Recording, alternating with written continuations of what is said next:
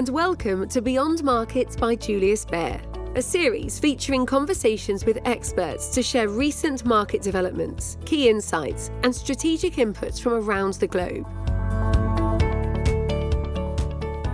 Hello, everyone. I'm Kelly Chia, Deputy Head of Research Asia here at Bank Julius Baer, and welcome to our weekly podcast. Today, we will talk through what's happening in the stock markets and what we're going to expect going forward. Let's do a quick review of the US markets because what happens there affects every other market. The S&P stayed above the psychologically important 5,000 level. This was despite US inflation data coming in hotter than expected. This could be a small speed bump for stocks as the market backs off from expecting the Federal Reserve to cut rates aggressively. Remember, lower interest rates tend to be better for equities. Since the low of 27th October 2023, just last year, the S&P 500 has gained more than 20% in a span of 3 plus short months. The Nasdaq 100 index has done even better. Our optimistic assessment, which was very contrarian back then, has come to pass. The primary bull market that began in a year earlier, in October 2022, is also still in force. However, bull markets and bear markets alike do not follow straight lines. That would be way too simple. If they did, well, everybody will be a billionaire.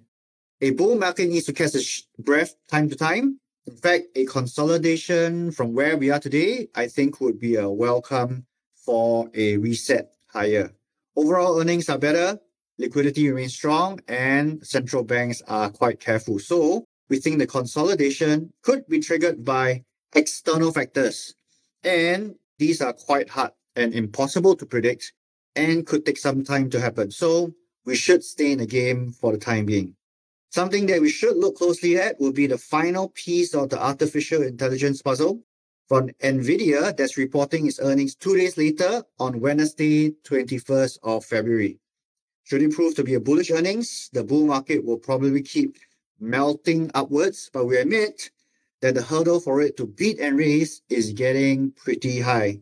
Back to Asia, the main focus will be on China as it reopens its stock markets post the long Lunar New Year break. We think some consumption data during the New Year holidays was quite encouraging, However, the question is whether this data is enough to stem the rout in the stock markets that we've seen, and whether China will need to come out with stronger measures to continue to support the market. As we speak, onshore China markets are up, but the markets in Hong Kong are down. So also on to Japan. Japan is very close to being back to its all-time highs. Guess when? Last seen in December 1989. It's a long time ago. And this is despite the economy dipping into a technical recession, where it registered two consecutive quarters of negative GDP growth driven by weak consumption data domestically onshore. But the stock market seemed to pretty much ignore that and continued rising when the news broke of its technical recession. So let's draw some conclusions from this. First, weak domestic consumption has quite minimal impact on exporters. And since we launched our coverage of Japan in 2021, about three years odd ago, we have focused on quality companies. Many of these companies have survived and thrived because of exposure overseas, resulting in cross-pollination of talent and ideas. Essentially, they're exporters that have big markets outside of Japan.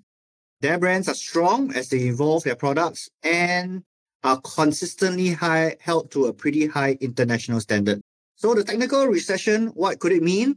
It could mean a more subdued central bank, which is the Bank of Japan. They will probably still take the opportunity to raise interest rates, but because of what's happening locally, probably in a much more slow fashion.